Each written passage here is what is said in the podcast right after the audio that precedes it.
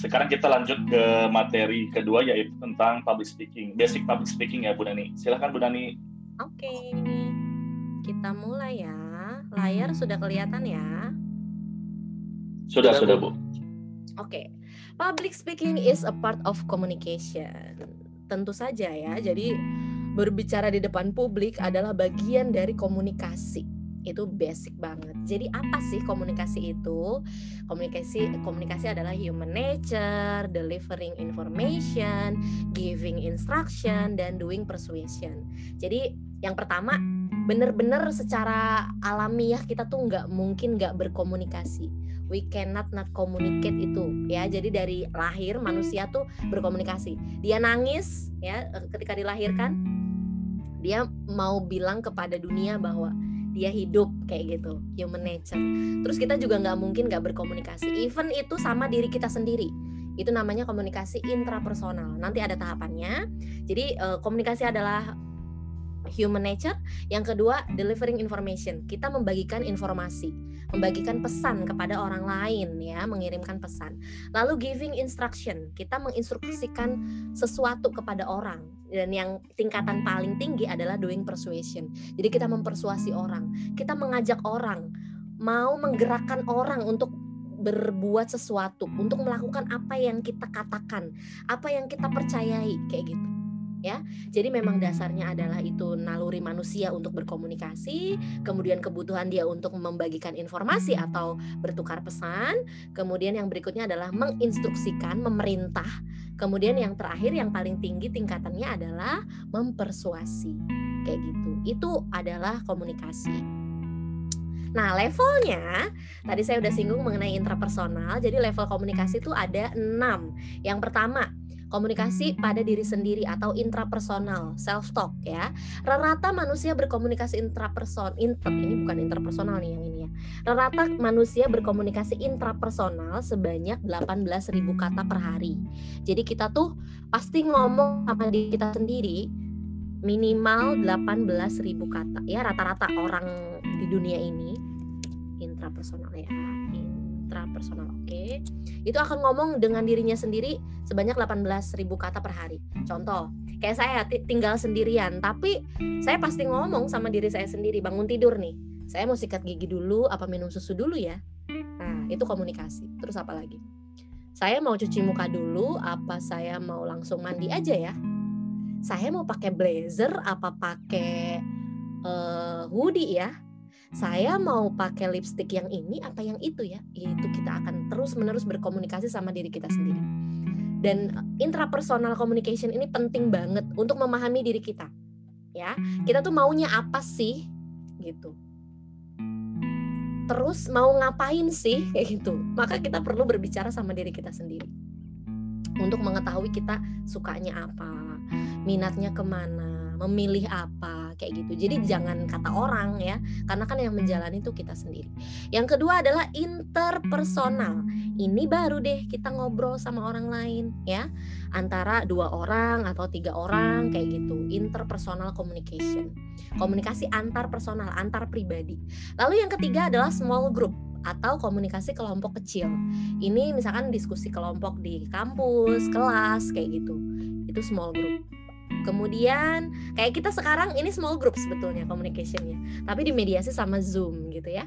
Lalu yang keempat adalah komunikasi organisasi atau organization. Ada sistem, waktu dan tempat. Dan bentuknya tuh formal, informal dan juga semi formal tergantung. Kayak saya di kampus yang ngomongnya eh, nggak selalu formal, ada informalnya, ada semi formalnya, tergantung. Saya ngomong sama siapa, sama rektor kah, atau sama rekan sejawat kah, sesama dosen, atau saya ngomong sama mahasiswa itu disesuaikan. Dalam komunikasi organisasi itu ada sistemnya ya yang sudah e, berlaku dan harus kita e, pahami bersama. Ada budaya organisasi di situ. Lalu yang berikutnya adalah public speaking. Nah kita ada di sini nih sekarang ngomongin public speaking. Dan yang terakhir Oke, okay, public speaking tuh berbicara di depan publik gitulah kira-kira. Yang terakhir adalah uh, komunikasi massa mass communication itu bedanya sama public speaking audiensnya jauh lebih luas kalau mass communication. Dan wajib dimediasi oleh media massa ya. Jadi harus dimediasi. Kayak sekarang uh, kita nggak bisa nih menyebut forum kita ini sebagai komunikasi massa. Karena audiensnya kecil kita tuh adanya di small group nih sekarang. Bukan juga di organisasi. Karena saya bukan bagian dari organisasinya Jakarta Cirebon kayak gitu kan.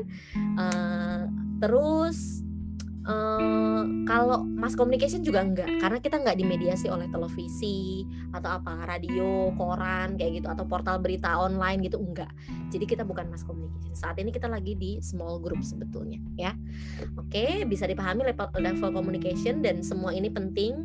Sem, uh, semua level ini akan kita temui dalam kehidupan sehari-hari jadi yang pertama, kedua, ketiga sampai yang keenam kita akan mengakses ini setiap hari, melakukannya. Kita pasti ngomong sama diri kita sendiri, kita pasti berbicara dengan orang lain. Uh, even saya yang tinggal sendirian, saya pasti berbicara dengan siapa? Security. Selamat pagi Bu Nani, saya pasti akan jawab. Selamat pagi Mas Satria, terima kasih. Atau apa? Saya pergi ke kampus menggunakan gokar Selamat pagi, apa Ibu dengan betul dengan Ibu Nani? Betul Pak, ke Kalbis Institute ya? Kayak gitu. Kita, saya pasti ngomong dengan orang lain, even saya hidup sendirian kayak gitu kan. Kemudian yang ketiga, small group kayak sekarang kita melakukan itu. Yang keempat, organisasi. Uh, kita nyampe di kampus kita, kita ngobrol sama dosen ya kan kalian masih di kampus. Kemudian apalagi? Uh, kita ngomong dengan ya organisasi gitu. Kayak kalian di Jakarta inilah ya sering rapat dan lain-lain itu komunikasi organisasi. Lalu public speaking dan mass communication. Nah kalau mass communication kita nggak melakukan mass communication tapi kita ngakses ya kan? Ngakses komunikasi massa ngakses produk komunikasi massa. Apa contohnya? Kita baca berita di portal berita online dari Twitter misalnya atau dari Instagram terus atau bahkan kita install uh, aplikasi Kompas kayak gitu-gitu ya jadi semua level ini sebetulnya kita ketemu sih sehari-hari oke okay. Communication goals are to change apa sih? Jadi uh, tujuan komunikasi itu untuk mengubah apa? Yang pertama untuk mengubah opini, lalu mengubah attitude, lalu mengubah uh, behavior, dan yang terakhir adalah yang paling tinggi social life. Jadi yang pertama untuk mengubah pendapat dulu, pendapat orang lain ya, kemudian sikap orang lain, perilaku mereka dan kehidupan sosial mereka. Jadi betapa komunikasi itu bukan sekedar kita berbagi pesan atau hahaha atau apa lagi cuman bergosip kayak gitu enggak. Tapi ada tujuan yang lain sih. Tergantung kan tadi uh, sekedar human nature apa mau sampai mempersuasi nih kayak gitu kan. Tujuannya apa? Nah ada uh, prinsip dasar untuk komunikasi yang efektif. Yang pertama, ya, we cannot not communicate. Jadi kita tuh pasti berkomunikasi baik verbally maupun non verbally. Baik secara verbal maupun non verbal komunikasinya. Kalau komunikasi verbal itu komunikasi yang diomongin, ditulis. Kayak saya sekarang tuh lagi melakukan komunikasi verbal. Sementara kalau non verbal itu tidak uh, tidak disampaikan tapi tersirat. Tapi bisa nggak sih komunikasi verbal tanpa non verbal sulit? Kayak saya sekarang ngomong gitu kan pakai slide presentasi itu verbal, sangat-sangat verbal. Pakai suara kayak gitu kan, pakai uh, apa namanya? Pakai teks kayak gitu kan yang disampaikan. Ada ada uh, PowerPoint yang saya sampaikan tapi saya tidak tidak bisa menghindari dari uh, komunikasi nonverbal saya. Saya menggerakkan tangan untuk ngomong, saya membesarkan bola mata saya ketika antusias. Kemudian saya juga uh, tegap uh, menghadap kalian tidak bersender di uh, kursi seperti ini kayak gitu. Itu nonverbal gitu. Dan nonverbal tuh akan sangat menguatkan komunikasi verbal kita. Kalian bisa bayangin kalau saya ngomongnya nggak sambil gerakin tangan, nggak sambil menggelengkan kepala, nggak sambil mengedipkan mata, itu gimana? Nggak banget kan gitu kan. Maka nonverbal tuh sangat-sangat penting, akan sangat mendukung komunikasi verbal yang kita sampaikan. Dan itu uh, wajib kalian kuasai ya komunikasi verbal. Nanti bagaimana cara pegang mic saat menjawab pertanyaan juri, bagaimana cara mengambil apa undian di fishbowl, undian pertanyaan begitu ya. Kemudian apalagi bagaimana cara mempersilahkan dewan juri memberikan pendapat, bagaimana cara wah itu nanti kita akan sampai situ ya. Kemudian ada juga prinsip yang verbal, vokal, visual. Ini nanti akan saya sampaikan di slide berikutnya. Lalu yang berikutnya adalah the map is not the uh, is not the ter territory. Persepsi setiap orang itu berbeda. Jadi agar tidak ada justifikasi dan miskomunikasi, maka harus ada klarifikasi. Jadi untuk komunikasi yang efektif biasanya kita perlu juga mengklarifikasi sesuatu biar nggak ada judgement kalau misalkan ada miskomunikasi kayak gitu karena persepsi orang tuh beda-beda sesuatu yang terlihat itu belum tentu uh, itu yang benar kayak gitu ya. Jadi harus dikomunikasikan diklarifikasi uh, supaya nggak ada justifikasi tertentu.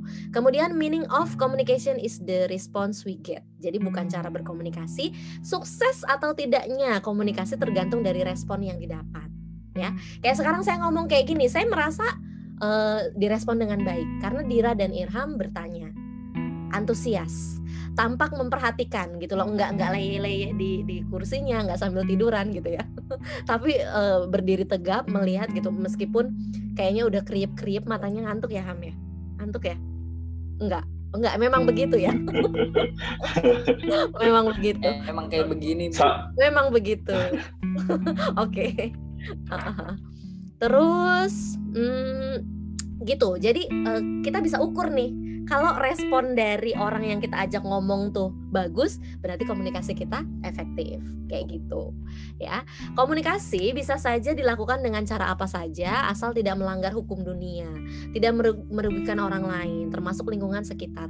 Pahami siapa target komunikasi kita. Nah, kalau misalkan kita ngomong atau berkomunikasi di media sosial, ingat ada UU ITE. Kita harus pelajari itu, mana yang boleh, mana yang nggak boleh. Eh, kita nggak boleh terjebak pada hal-hal yang akan menjerumuskan kita pada uh, apa ya terjerat pasal UU ITE kayak gitu. Kemudian apa? Jangan sampai mendiskreditkan orang lain, menyinggung perasaan orang lain, mencemari nama baik orang lain atau brand tertentu gitu ya. Itu jangan sampai. Jadi uh, kita harus paham mengenai itu juga. There's no failure, only feedback. Jadi nggak ada yang gagal sebetulnya, yang ada hanya cara yang tidak tepat. Yang ada hanya begini, komunikasi yang nggak efektif. Karena apa? Timingnya nggak tepat misalnya. Kemudian apa lagi? E, karena segmentasi audiensnya beda gitu, cara ngomongnya harus disesuaikan gitu ya. Nanti kita akan sampai situ. Nah ini yang verbal, kemudian vokal sama visual. Jadi kalau verbal itu jangan mengulang kata, kemudian terus kebetulan mungkin jangan mulai pembicaraan dengan uh, kata yang apa itu itu terus gitu. Kayak teman saya kalau ngomong ada yang semacamnya. Dia kalau ngomong dan lain-lain gitu semacamnya, semacamnya, semacamnya. Padahal kata itu bisa diganti dengan apa? Dan seterusnya dan lain-lain dan sebagainya, semacamnya, sejenisnya. Banyak banget perbendaharaan kata gitu. Jadi jangan mengulang kata yang itu-itu terus. Terus jangan terjebak pada virus verbal. Seperti apa virus verbal itu? Um, kayak gitu Terus menggantinya gimana Bu? Silahkan ganti pakai jeda. Ya, jeda itu penting. Jeda dalam bicara itu penting untuk menekankan bahwa ini tuh penting gitu. Ya udah jeda, kasih jeda aja satu detik, dua detik daripada kita hmm, atau uh, apa ya? What should I say? Kayak gitu-gitu. Ya, itu itu jadi mendingan kita kasih jeda gitu. Jeda juga penting untuk bikin orang berpikir gitu loh. Oh, gitu. Ternyata ini poinnya kenapa dia memberikan jeda kayak gitu kan. Nah, terus untuk yang vokal, turunkan tone bicara. Kalau kita bicaranya itu sumringah gitu ya, eh, apa ceria kayak gitu, itu biasanya untuk segmentasi audiens yang di bawah kita usianya. Kayak sekarang, saya ngomong sama Irham sama Dira, kok seantusias ini sih gitu. Karena ya Dira sama Irham tuh seusia mahasiswa saya. Saya kalau ngajar kayak gini gitu. Tapi ketika saya jadi apa? Jadi tadi ya moderator debat calon ke bupati sama tonnya bukan ini, tonnya akan lebih rendah. Turunkan ton bicara kita karena itu akan lebih karismatik, akan lebih berwibawa lagi kayak gitu. Terus hindari cempreng agar terdengar berwibawa, ambil suara dari perut dan pancarkan di mulut. Nah, ini kan tips untuk public speaking ya, bukan untuk uh, kelas gitu ya. Kayak sekarang kan kita lagi kelas nih ceritanya. Terus volume pastikan volumenya itu jelas gitu uh, dengan volume yang jelas orang akan lebih nangkep pesan yang disampaikan tuh apa Kemudian artikulasi A, I, U, E, O-nya itu harus jelas. Kalian bisa latihan dengan gigit pulpen sambil bicara. Ada pulpen nggak di situ? Saya. Nah, nah ini untuk latihan, untuk latihan aja.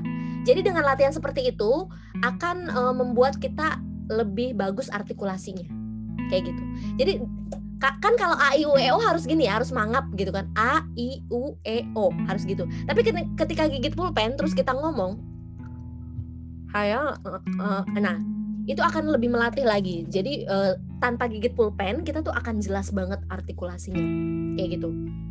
Dan kenapa artikulasi ini penting? Karena ciri orang percaya diri adalah bicara dengan artikulasi yang jelas. Lebih jauh lagi kalau ngomongin soal moral, orang yang bicaranya dengan artikulasi yang jelas itu biasanya mereka jujur ngomongnya kayak gitu, bukan sedang berbohong. Kemudian jeda. Nah, ini tadi yang saya bilang ya, penting untuk menghindari virus verbal. Dari jadi daripada kita uh, um, mendingan kita kasih jeda aja, diem aja. Satu detik, dua detik kayak gitu. Terus bedakan audiens antara orang tua, tonnya rendah, anak-anak itu tonnya tinggi. Hai adik-adik, apa kabar? Dengan Selamat pagi Bapak Ibu, terima kasih sudah hadir di acara kami gitu. Beda kan? Jadi tonnya itu dibedakan kalau untuk yang usianya di bawah kita atau di atas kita. Terus buka dan tutup acara dengan cara yang sama, misalnya dengan quote, quote-quote tertentu dari orang-orang ternama misalnya yang memang kita sukai atau yang mendukung apa yang kita sampaikan gitu. Jadi pakai quote. Atau kalau Jakarta tuh biasanya pakai apa sih pantun ya? Kalau mau ngomong pakai pantun itu juga akan mencairkan suasana gitu jadi audiens akan lebih oh saya mau vote dia ah pantunnya lucu gitu. Terus apa? Dia kok kreatif ya pantunnya bagus kayak gitu. Wah jurinya sampai terkesima nih karena bisa mencairkan suasana eh, kandidat ininya apa finalis Jakarta-nya misalkan kayak gitu. Itu penting ya itu vokal. Kemudian visual. Nah kalau udah bicara visual itu kita harus ngomongin soal apa rambut, pakaian, aksesoris yang digunakan. Rapikan diri, diri sebelum bicara, jangan merapikan diri saat tampil. Kadang ada orang yang grogi sambil ngapain? Sambil geserin jasnya dia, kemudian apalagi sambil menyibak rambut yang cewek gitu kan, sambil uh, menata sesuatu itu nggak boleh ya. Saat tampil tuh kita harus fokus gitu. Mata kita ke lawan bicara kita ke audiens gitu saat tampil. Jangan sambil benerin sesuatu.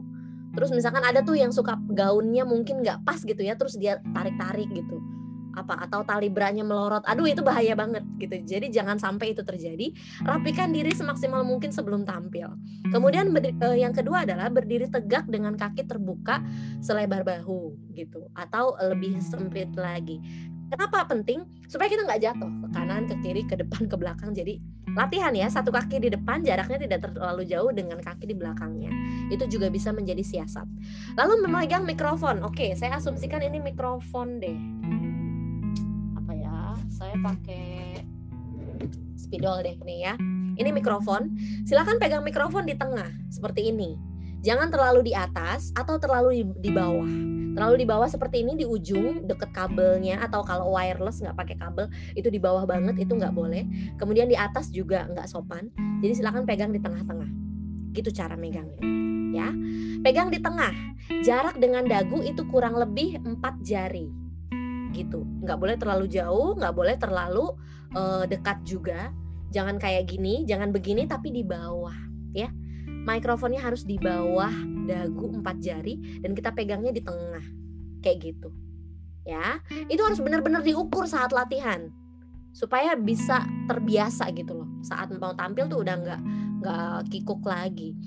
Ya jangan terlalu dekat jangan terlalu jauh. Sebaiknya gunakan tangan kiri untuk memegang mic. Jadi silahkan pegang micnya pakai tangan kiri aja. Kenapa bu kan tangan kiri nggak sopan. Justru kalau kalian pegangnya pakai tangan kanan terus kalian nunjuk-nunjuknya pakai tangan kiri itu malah nggak sopan.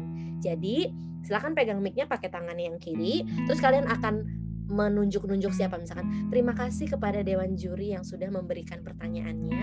Saya akan menjawab pertanyaannya begini begini begini. Betul begitu? Misalkan gitu. Dikonfirmasi lagi pertanyaannya. Jadi kita apa? Saya juga memohon dukungan kepada seluruh masyarakat Cirebon gitu. Jadi nunjuk-nunjuknya kita pakai tangan kanan gitu. Nunjuknya juga jangan gini ya, tapi kayak gini, pakai semua jari. Karena kalau kita di kelas pun yang baik itu kita angkat tangan tuh begini. Begini. Bukan bukan begini. Bukan nunjuk-nunjuk begini. Jadi ketika kita uh, pegang mic pakai tangan kiri, kita akan uh, menggunakan tangan kita. Terus nanti juga ada tekniknya. Bergeraknya dari siku. Nih, ada ya yang berikutnya Oke, uh, kita selesaikan dulu yang mic. Oke, uh, berikutnya adalah perhatikan cara mengecek mikrofon. Ada yang tahu cara ngecek mikrofon yang benar gimana kalau mau kalau mau uh, ngomong pakai mic? Yang benar tuh gimana? kan ada yang suka gini ya cek cek satu dua tiga terus ada juga yang halo apa suara saya sudah terdengar nah, yang kalau saya pukul pakai ini uh, apa di di diketuk pakai telunjuk gitu. Iya that's right. Eh memang begitu yang benar Pak Ferry. Jadi kita ketuk aja tuk gitu.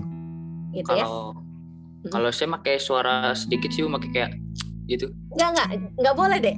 Irham oh, nanti nggak boleh ya. Nanti harus diketuk. Ya.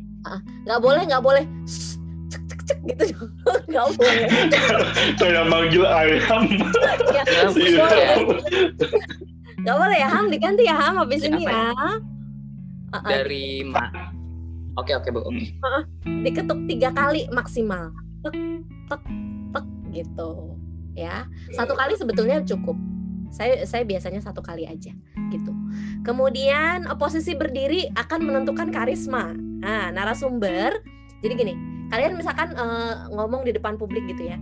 Terus pakai slide presentasi itu kalian harus adanya di sebelah kanan slide presentasi jadi slide presentasi itu ada di sebelah kiri kalian harus begitu ya dan MC itu harus ada di sebelah kiri slide dari arah audiens ini sebetulnya urusannya sama protokoler sih. Tapi ini penting banget di dalam MC, protokoler, kemudian saat public speaking gitu ya.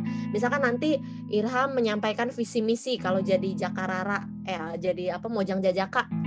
Visi misinya apa? Terus pakai slide presentasi. Perhatikan slide-nya tuh harus ada di sebelah kiri Irham.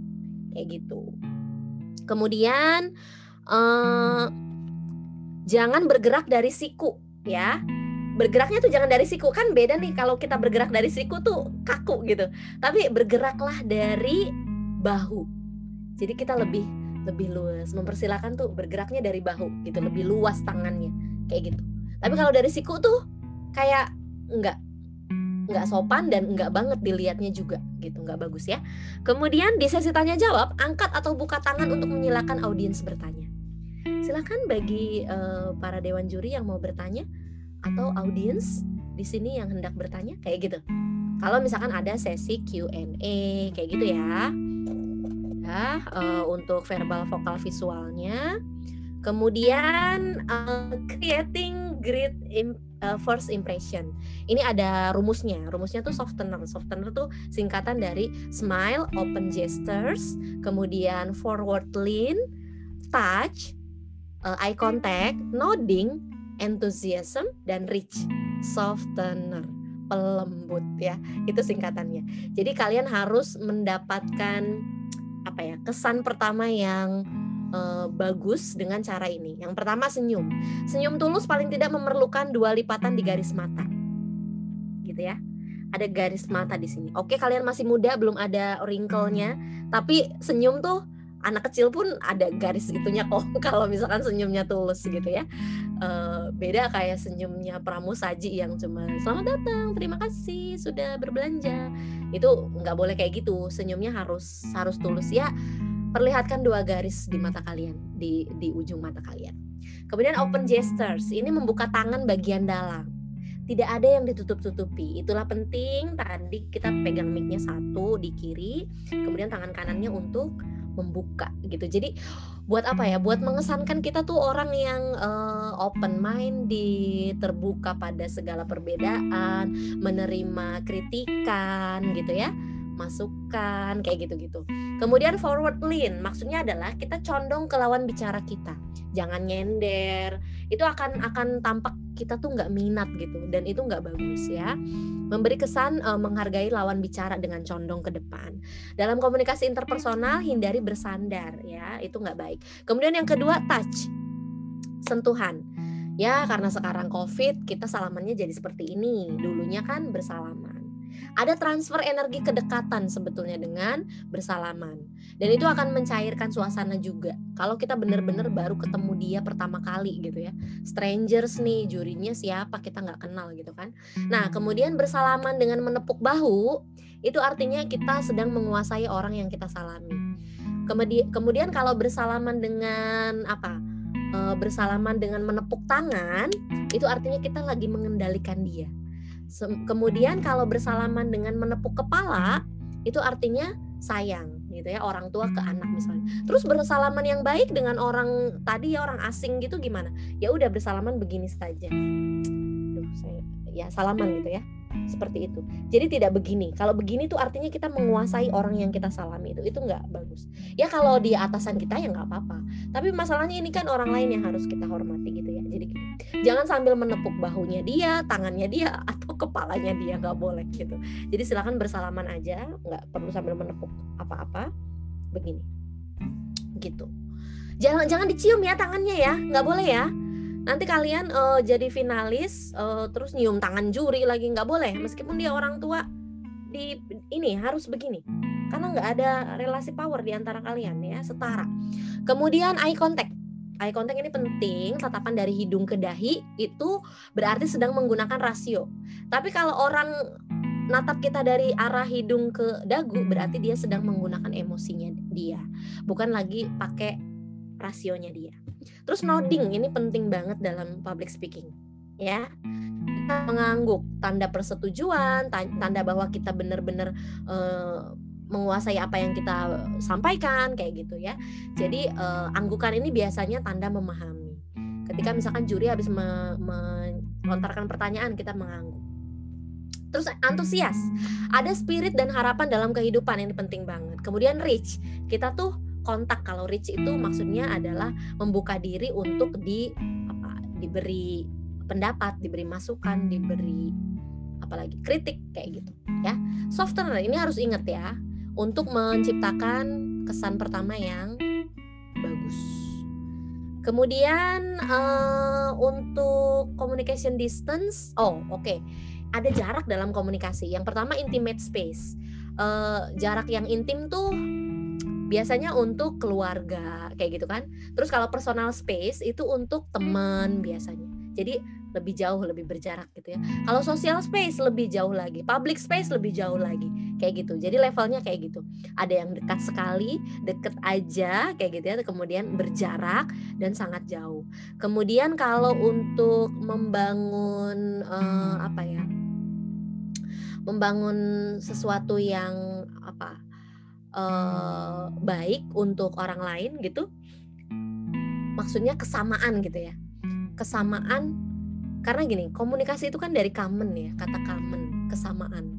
Kita pengen apa yang kita sampaikan itu juga disepakati oleh orang yang kita ajak bicara. Maka commonality di sini uh, penting sekali mencari kesamaan. Kemudian reciprocal, reciprocity ini hubungan timbal balik, memuji atau sekadar menyetujui pernyataan atau perkataan orang yang menjadi lawan bicara kita.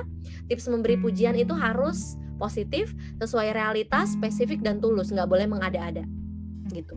Jadi reciprocal itu penting banget ya timbal balik gitu loh. Jadi komunikasinya tuh uh, lancar. Tidak satu arah kayak gitu. Kemudian matching and mirroring. Biasanya orang kalau udah sehati dia akan matching. Pakai bajunya sama warnanya. Mirroring gitu. Orang uh, melakukan apa kita akan melakukan hal yang sama. Kayak gitu. Ketika kita misalkan mengamati orang yang nguap gitu kita akan ikut nguap juga. Terus yang berikutnya adalah simply. Jadi kita lakukan dengan komunikasikan dengan sederhana ya. Kalau kata Einstein itu apa ya dia tuh pernah bilang bahwa kalau kita nggak bisa menyampaikan sesuatu dengan sangat sederhana artinya kita nggak memahami apa yang kita sampaikan. Jadi silakan sampaikan uh, sesuatu dengan sederhana. Nggak usah berbelit-belit muter-muter pengen dianggap sebagai orang yang canggih gitu ya. Justru itu nggak efektif untuk komunikasi. Jadi silakan sampaikan dengan sederhana. Einstein tuh bilangnya gini if you can uh, explain it simply you don't understand it well enough gitu. Jadi ketika kamu nggak bisa menyampaikan uh, sesuatu dengan cara yang sederhana itu artinya kamu nggak menguasainya gitu. artinya kamu nggak memahami itu. Lah gimana kita mau menyampaikan ke orang lain? Kalau kita sendiri nggak tahu apa yang kita uh, sampaikan gitu. Jadi silahkan sampaikan dengan sederhana ya Nah, untuk effective questioning, listening dan observing ini penting juga. Jadi kita uh, dalam bertanya itu ada cara efektifnya, dalam mendengarkan juga, dalam mengamati juga. Kalau dalam bertanya, tanyalah satu pertanyaan. Kalian sering dong, misalkan lagi ikut seminar gitu ya. Terus ada yang bertanya, terus pertanyaannya tuh tiga atau empat atau lima gitu dalam satu kali ini. Itu itu enggak banget gitu loh. Kenapa? Karena dia enggak memberi uh, kesempatan orang lain untuk bertanya kayak gitu. Pertanyaannya diborong sama dia semua. Padahal durasi itu kan sangat singkat. Harusnya moderatornya itu mencegah gitu ya. Tapi biasanya harus uh, apa kita punya kendali dari diri kita sendiri. Nanyanya satu pertanyaan aja karena peserta banyak gitu ya. Uh, jangan jangan jangan serakah kayak gitu. Tanyalah satu pertanyaan. Tapi kan ada orang yang suka pengen dianggap keren gitu ya. Nanyanya banyak banget. Terus muter-muter gitu. Sebenarnya pertanyaannya apa gitu. Malah orang ilfil jadinya. Jadi nanyanya langsung aja. Straight to the point dan satu pertanyaan aja. Kemudian yang kedua adalah beri jeda setelah bertanya. Ya jangan langsung uh, apa me, silakan jawabannya gimana? Nggak gitu. Kemudian bukan hanya apa yang anda tanyakan tetapi bagaimana anda bertanya. Kita harus bertanya dengan sopan dengan bahasa yang sesuai sesuai dengan forum forum yang kita tanya di situ ya. Ketahui apa tujuan bertanya itu uh, typo ya. Apa tujuan kita bertanya? Ingin tahu atau menginterogasi? Karena orang akan tahu tuh. Uh, kita tuh sebetulnya nanya mau ngetes menginterogasi atau sebenarnya benar-benar tulus bertanya gitu ya. Yang berikutnya adalah uh, mendengarkan yang efektif. Kenapa kita perlu mendengar uh, secara efektif? Ya supaya komunikasinya lancar. Jadi berkomunikasi kan bukan cuma tentang berbicara, tapi juga mendengarkan, ya kan? Mendengarkan yang efektif, fokus dan hindari distraksi supaya kita nggak mikir yang lain-lain saat dengerin orang lain ya kita harus fokus saat ini juga gitu loh. Di sini ya. Here and now. Jadi jangan mikirin apa gitu. Besok ada ada deadline terus padahal kita lagi lagi fokus nih uh, lagi dengerin kelasnya Bu Nani nih. Tapi mikirin tugas uh, gitu atau apa gitu ya. Terus tunjukkan bahwa anda sedang mendengarkan. Berikutnya adalah memparafrase. Memparafrase itu maksudnya mengganti kalimat orang yang menyampaikan itu dengan kalimat kita sendiri. Tujuannya supaya kita bisa lebih paham aja sih. Misalkan kayak sekarang Dira dan Irham nyatet gitu ya. Catatan itu nggak harus uh, apa exactly apa yang saya katakan. Bisa aja pakai bahasa yang lebih bisa kalian pahami. Kalau misalkan nanti dipelajari ulang kayak gitu kan. Berikutnya kalau mengamati gimana efektif observing itu dengan ekspresi wajah lawan bicara kita. Dia tuh tampak berminat nggak sih dengan apa yang kita sampaikan? Body gesturnya mereka. Mereka tampak antusias nggak gitu. Kemudian posisi dan jaraknya. Jaga jarak banget. Ya kalau sekarang kita covid ya jangankan ketemuan gitu kan harus di mediasi ini pakai zoom gitu posisi dan jarak ini penting banget saat bicara tadi kan ada uh, communication distance kan tadi ada yang intimate ada yang personal ada yang sosial kayak gitu ada yang public Lalu intonasi bicara. Dari intonasi bicara akan ketahuan ini orang sebetulnya menguasai nggak sih apa yang dia sampaikan kayak gitu. Oke, berikutnya adalah kalau misalkan kita mau menyampaikan sesuatu kepada orang lain, eh, perhatikanlah alur yang menarik, kemudian metode atau cara menyampaikannya, dan yang terakhir durasi. Ya, yang pertama alur yang menarik itu bisa dengan secara kronologis atau ada garis waktu, kemudian teori, eh, lalu ada special order, question and answer order, dan yang terakhir adalah problem solution order. Jadi uh, kita mau alur yang gimana nih. Kronologis, sistematis gitu ya, ada garis waktunya. Terus caranya gimana? Mau kayak kuliah gini nah kayak kita sekarang tuh lecture nih ceramah. Saya tuh lagi lagi lecture kayak gitu kan sama kayak kelas. Kemudian atau uh, yang kedua storytelling. Konon orang lebih suka storytelling ketimbang yang lainnya. Kenapa? Karena kalau diceritain tuh lebih nyambung lebih dapet uh, cerita tuh deket banget kan sama kita. Makanya kita lebih uh, memahami kayak gitu. Bisa juga dengan case study dengan studi kasus tertentu gitu ya di kelas misalnya. Bisa juga pakai games bisa juga pakai sing and dance kayak gitu. Terus yang terakhir gunakan juga durasi dengan bijak. Silakan 70 persennya untuk memaparkan materi dan 30 persennya untuk interaktif. Kalau memang sesi uh, Q&A-nya ada kayak gitu. Jadi durasi juga harus diperhatikan ya. Itu dia dari saya. Silakan yang mau bertanya. Boleh. Luar biasa Bunda ini kalau beneran kuliah berapa SKS nih? SKS. iya iya gitulah. Uh, tiga SKS oh. nih kalau kelas nih Pak Fer. Oke, oke oke. Terima kasih Bu Nani untuk uh, sesi public speaking ya. Mungkin dari Dira ada yang ditanyakan dulu Dir? Oke, uh, terima kasih Ibu Nani tadi atas pemaparannya. Mungkin uh, saya mau nanya, how do we make our signature apa ya? Kadang kalau misalnya tiap pembicara itu ada signature stylenya sendiri. How do we make our own original style gitu? Thank you. Okay. Uh, itu uh, akan akan apa ya? Akan muncul dengan uh, dengan jam terbang sebetulnya dir. Jadi gini, ketika jam terbang kita udah banyak, orang tuh akan tahu ya dia emang begitu ciri khasnya kayak gitu ya. Uh, saya punya apa ya tutor yang dia tuh kalau kalau lagi ngasih kelas gitu ya atau lagi bicara gitu saat memikirkan sesuatu dia akan melemparkan pandangan bukan ke audiensnya tapi ke ke pemandangan yang lain gitu misalkan ke tembok keluar ke jendela kayak gitu kayak gitu ketika dia sedang mencontoh gitu terus saya saya berpikir gini ini dia tuh lagi mengada-ada nggak sih gitu. Karena kan dia kayak ngawang-ngawang gitu pikirannya ke mana-mana. Saya di awal-awal berpikir seperti itu. Kayak kayak nggak yakin gitu loh dengan apa yang dia sampaikan gitu kan. Tapi ternyata dia selalu begitu. Dan jawabannya nggak nggak salah gitu ya. Oh memang itu stylenya dia gitu. Jadi uh, dengan jam terbang kita akan menemukan mana yang paling kita nyaman gitu. Sebetulnya yang utama bukan ini sih, dir, uh, bukan ke bagaimana membuat orang lain senang, bukan itu. Tapi bagaimana kita nyaman menyampaikannya. Ketika kita menyampaikannya dengan nyaman, ke merekanya tuh, merekanya tuh akan nyampe ke hati juga dengan iya ya gitu. Akan mereka akan sepakat dengan kita, gitu. Kayak apa ya? Saya kalau lihat Steve Jobs deh ya, dia kalau ngomong itu dia sambil jalan sambil menunjuk slide-nya sesekali.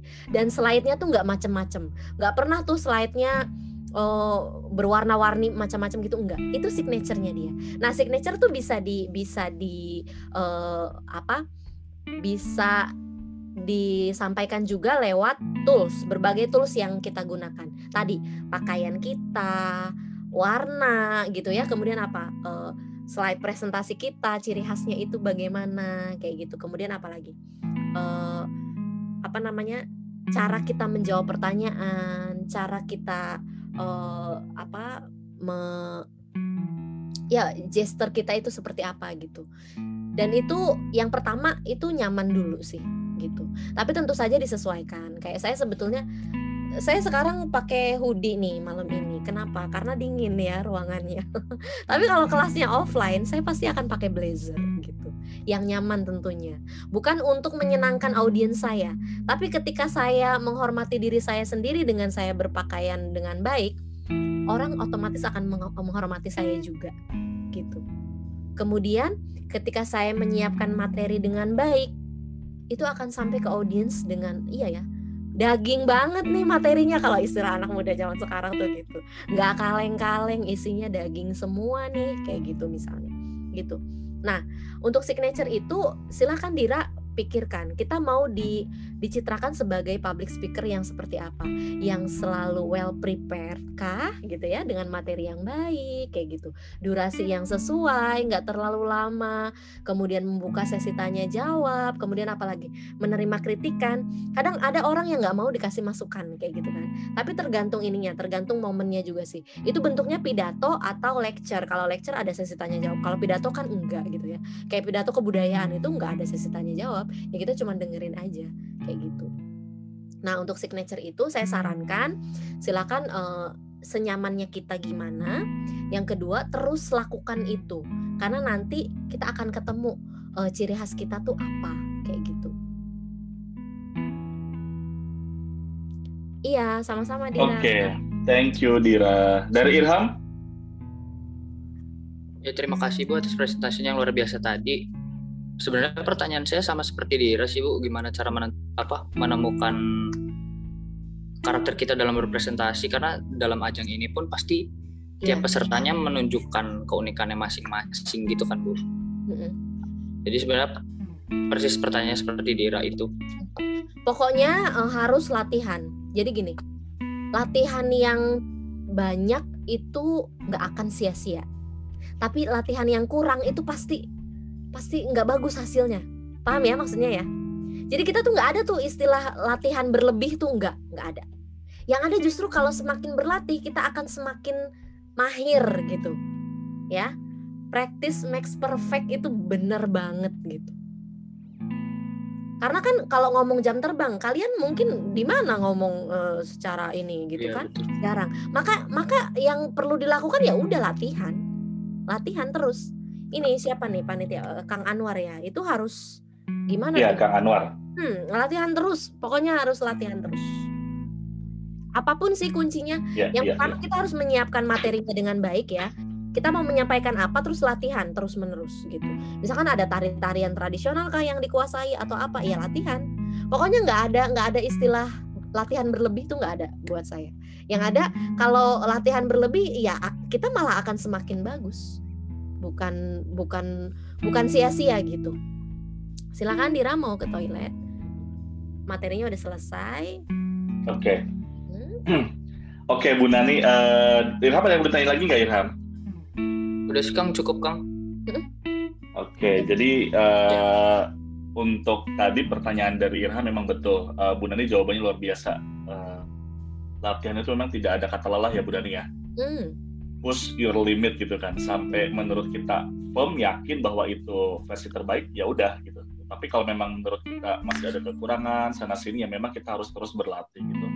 Nah, justru ini uh, tahap awal Bu Nani ini ini kita curi start ya mungkin nanti mereka juga di karantina akan mendapatkan materi public speaking mungkin ya uh, kemarin juga mereka sudah dicoba untuk latihan melalui Instagram uh, bagaimana cara memperkenalkan diri melalui media sosial dan uh, saya sepintas juga lihat beberapa finalis memang ada yang memang menurut saya pas ada yang memang yang perlu diimprove nah ini hmm. justru ini ilmu uh, buat Dira sama Irham saya yakin ilmu ini sangat sangat terpakai nanti mulai dari besok dan seterusnya sampai dengan malam final gitu. Dari Bu Nani akan ada yang mau disampaikan lagi nggak Bu? Saya rasa cukup, tinggal uh, ini ya tips kali ya. Pokoknya yeah. well prepare dan latihan gitu. Well prepare tuh, aduh sekarang era era keterbukaan informasi kalian bisa browsing sebanyak banyaknya dari sumber mana pun ya silakan cari tahu sebanyak-banyaknya belajar dari uh, media apa pun gitu buat bahan yang bagus terus setelah bahannya firm nih udah fix latihan gitu latihan terus udah itu aja sih dua persiapan yang matang okay. dan latihan yang uh, bagus gitu Iya, iya. Sangat setuju Bu Nani. Kenapa well prepare? Uh, yang dimaksud dengan tadi banyak sekali sumber-sumber yang bisa Irham dan Dira dapatkan itu karena kan kita udah tahu nih bocoran-bocoran sekian persentase untuk uh, apa namanya penjurian ya Bu Dani ya, entah itu wawasan ataupun kebudayaan pariwisata dan lain. Ketika itu sudah menguat, terkuasai, ya terus dibarengi dengan latihan bagaimana cara menyampaikannya, insya Allah sih bisa aman ya Bu Dani ya sampai malam final ya. Jadi kalau kita ini kan tadi Bu Dani lebih ngasih ke tips uh, bagaimana cara berbicara di depan orang, cara megang mic dan sebagainya seperti gesture. Tapi kalau wawasan kita pun tidak mumpuni, mubazir ilmunya ya Bu Nani ya. Betul nggak Bu? Pokoknya gini, uh, apa yang kita omongin ya, pilihan ya. kata, kemudian apa oh. bahan, bahannya itu berdasarkan fakta, data yang terbaru. Jadi memang kita harus riset sebanyak-banyaknya gitu. Apa yang kita sampaikan itu menunjukkan kualitas kita. Ya. Jadi ketika kita bicaranya dengan uh, data yang valid, karena kan tim risetnya mungkin bekerja keras tuh gitu kan terus kita menggunakan dengan bahasa yang benar gitu kan kemudian apa dengan gesture yang percaya diri udah itu pasti lolos tapi Amin. ketika iya ketika kita apa ya kita nggak terlibat misalnya dalam dalam riset itu nyiapin bahannya nggak terlibat terus kita latihannya kurang itu kelihatan palsunya tuh kelihatan nanti saat dipresentasikan tuh sangat kelihatan juri tuh gampang banget melihatnya hmm. ini bocorannya luar biasa ini Oke, okay. uh, eh, thank you Bu Nani. Uh, dari Irham udah nggak ada, dari Dira udah nggak ada ya. Dari Kang Anwar ada mau disampaikan dulu Kang Anwar. Sebelum kita sesi foto ya Bu Nani nanti Dira sama Irham sesi foto masing-masing. Nanti biar mereka juga uh, di Instagramnya bisa Oke. Okay. menginformasikan kalau mereka sudah mengikuti program ini gitu. Ya. Kang Anwar ada yang mau disampaikan dari Ketua Paguyuban? Um, sangat menarik sekali luar biasa juga Bu Nanti terima kasih banyak uh, telah membagi uh, dan juga sharing pada hari ini Kang Fedi terima kasih karena Kang Fedi sudah akhirnya ada Nanti untuk sharing di materi yang basic itu uh, speaking dan juga tadi personal branding saya sangat setuju semuanya luar biasa memang tentunya branding juga uh, memang harus dimanfaatkan dan ya, misalnya uh, waktu kemarin Mungkin videonya bisa di off dulu Kang Anwar. Gimana kan? Kayaknya kurang jelas nih suaranya. Videonya Suaranya kurang jelas, Kang. Oh ya soalnya di sini mohon maaf lagi hujan deras soalnya jadi Oh, iya. mungkin iya Heeh, heeh. sudah. Oke. Oke, videonya aku matiin aja ya. sebentar. Iya boleh. Tadi tadi udah jelas kok, udah jelas sambil ada video juga udah jelas kok. Iya, jadi eh, pas kemarin mungkin sharing juga ya Bu ya untuk eh, pas kemarin technical meeting ke Bogor juga memang lebih ke pemanfaatan media sosial untuk eh, tahun ini khusus Jakarta eh, apa namanya Mojang Jajaka 2021 karena di era pandemi juga. Jadi tetap kita bisa untuk menginspirasi gitu kan. Jadi melalui media sosial yang dipunya dari Mojang Jajaka sendiri dan juga muka daerah itu kan memang harus dibangun mungkin itu juga PR bener eh, besar ya Kang ya dari dari Irham dan Dira untuk membangun personal brandingnya mau ke mana dan mau dikenal seperti apa. Terus untuk public speaking juga yang seperti tadi Ibu Nani sampaikan jadi bahan-bahannya memang harus diperbanyak ya Bu ya. Karena kita tidak bisa mengukur juga nih wawasan kemampuan dari Dira dan Irham sebanyak apa gitu kan? Kita sudah treatment seperti apa tapi dari Irham dan Diranya eh, nggak nggak mau baca gitu ya bahasanya tetap aja gitu. Jadi semangat untuk Irham dan Dira. Mungkin eh, lain-lainnya mungkin lebih ke ini sih bu di- saya saya boleh izin bertanya juga ya bu ya? Boleh, boleh.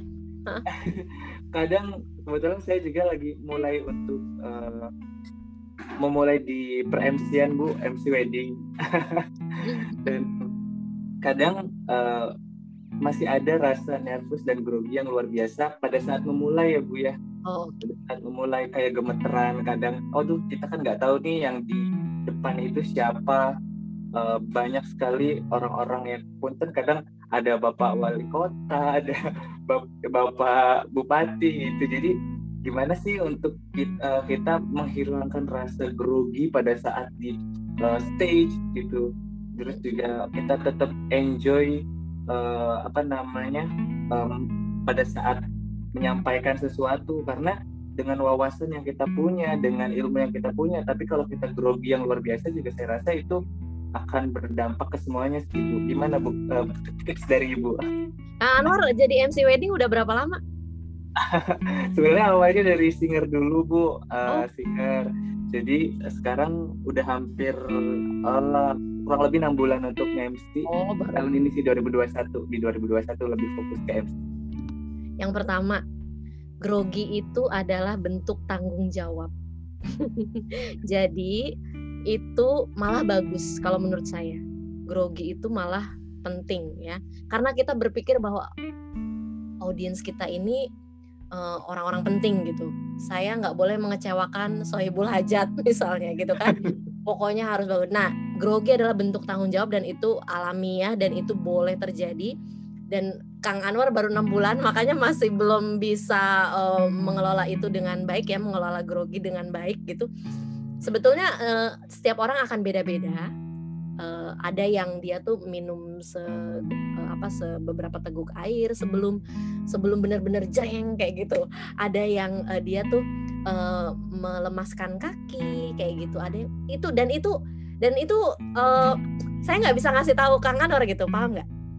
Eh, jadi itu tuh personal banget masing-masing orang akan beda-beda kayak gitu ada yang eh, misalkan apa berdoa ada juga yang eh, juga misalnya eh,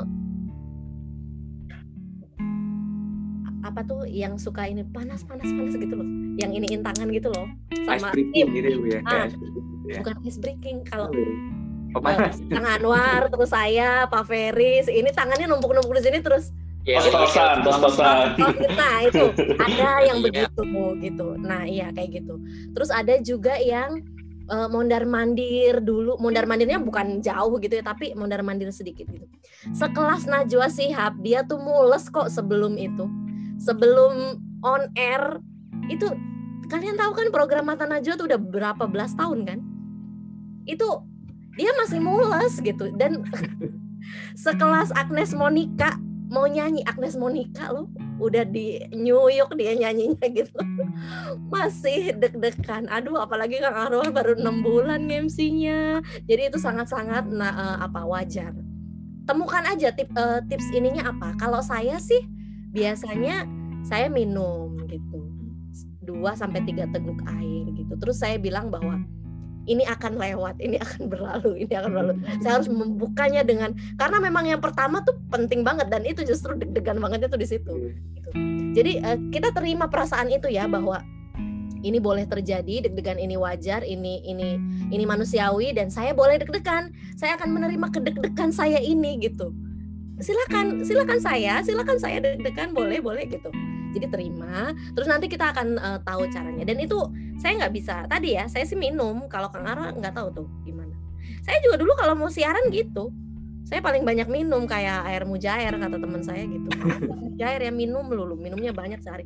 Ya karena itu yang me, yang me, apa ya membuat mengurangi nervousnya saya. Saya ini laptopnya mati tapi colokannya dipakai lampu. Bingung Tinggal lima persen lagi. Menjawab Kang Anwar?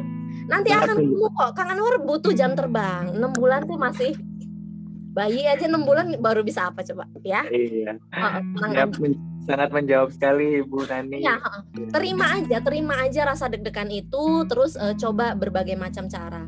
Boleh minum, boleh sedikit mondar-mandir, boleh menenangkan diri beberapa detik dulu sebelum benar-benar kena spotlight kayak gitu. Macam-macam orang akan beda-beda. Kalau mau baca ini Larry King ya, baca bukunya Larry King. Larry Teknik komunikasi iya, Larry King. Itu di situ banyak tipsnya. Siap Ibu, terima kasih banyak Ibu. Iya sama untuk uh, apa namanya inputannya. Semoga ini juga bermanfaat untuk Dira dan Irham karena saya yakin stage-nya juga mojang jajakan karena saya pernah ikutan support juga untuk tahun kemarin itu hmm. dari euforia supporter aja kadang bisa bikin kita gitu gemeter ya. di panggung ya. Oh. Jadi apalagi katanya, ditambah ditambah audiens kan makin berat beban iya. tanggung jawabnya gitu kan. Betul. Bawa nama daerah gitu. Wah, itu. Yap. Oke, mungkin dirasa uh, cukup kan Ferry dari Anwar. Uh, selanjutnya mungkin mau ada sesi foto ya? Boleh, silahkan Kang Anwar bisa dipandu sesi foto dulu Bu Dani ya. Okay. Tapi sesi foto kan harusnya ber ini ya berlima. Kalau aku kan pakai handphone nih. Oh ini nih. Harus slide ya. Saya aja yang fotoin kalau gitu. Ya. Kita foto bareng dulu Bu Nani. Oke, okay, saya fotoin ya. Oke okay, ya. Oke, okay, bentar. Uh, Dira udah open cam belum? Udah, udah ya? Oke. Okay. Satu, sip, sip dua, tiga. Lagi, nanti saya share ke WA-nya Pak Ferry ya. Boleh. Satu, dua, tiga. Oke, okay. okay, Bu Nani, uh, sekarang saya sama Kang Anwar uh, apa namanya uh, nggak usah pakai kamera dulu, biar Bu Nani dulu sama Dira sendiri, oh. terus nanti Bu Nani sama Irham sendiri. Boleh. Oh gitu. Bu Nani sama Irham dulu ya, yang lainnya close oh berarti oke okay, berarti kalau gitu caranya dipin ya. Saya akan ngepin Dira sama saya begitu. Oke okay. oh, silakan Bu Nani. Itu namanya pin. Oke okay, silakan yuk Dira. Satu dua tiga. Oke okay. sekarang giliran Irham saya pin Diranya saya unpin. Remove pin mana uh, Irhamnya? Senyum Irham Ya. Saya balik Kok belum ham? dulu irhamnya di pin. Oke, add pin ya. Yuk. Satu, dua, tiga. Oke, udah kan? Itu aja? Nanti minta tolong di-share ya, Bu Dani ya. Oke, siap. Oke kalau begitu kita uh, oke okay. uh, dari Bu Dani udah cukup ya Bu Dani ya? Cukup. Uh, saya pesan aja sama Irham dan Dira. Uh, ingat bahwa kalian tuh bukan membawa diri kalian sendiri, tapi membawa nama banyak sekali orang. Jadi di pundak kalian tuh tanggung jawabnya besar. Maka ketika kalian sadar bahwa kalian bertanggung jawab sebegitu besar, silakan persiapkan sebaik mungkin amunisinya. Riset sebanyak-banyaknya, belajar terus latihan jangan gampangin jangan gampangin. Ingat nggak ada latihan yang sia-sia nggak ada latihan yang berlebih ya. Itu akan ketika kalian latihan berlebih itu akan bermanfaat untuk ke depannya. Jangan cuma berpikir hanya untuk momen ini aja gitu.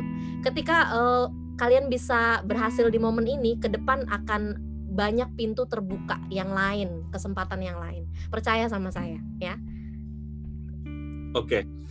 uh, eh, closing statementnya juara banget Bu Nani. Padahal kita nggak ada briefing itu ya Bu Nani. Saya nggak ada briefing. Ketika saya ketemu dengan Bu Nani itu nggak ada briefing apa pun kecuali saya minta tolong isi materi uh, personal branding dengan basic itu. Tapi yang tadi Bu Nani sampaikan memang betul. Jadi memang tidak ada yang sia-sia sih kalau kita well prepare betul Bu Nani. Uh, dan isi yang tadi Bu Nani sampaikan baik itu personal branding maupun public speaking semuanya betul daging Bu Nani. Mungkin kalau saya ambil kuliah itu berapa daging SKS? daging lagi ya yang paling mahal iya dong harus segitu jangan oh. jangan yang rib eye nggak boleh setengah nanti kita dimakan di kelapa gading Bu Nani. Ya. pokoknya Pak Ferry harus traktir saya. Siap Bu.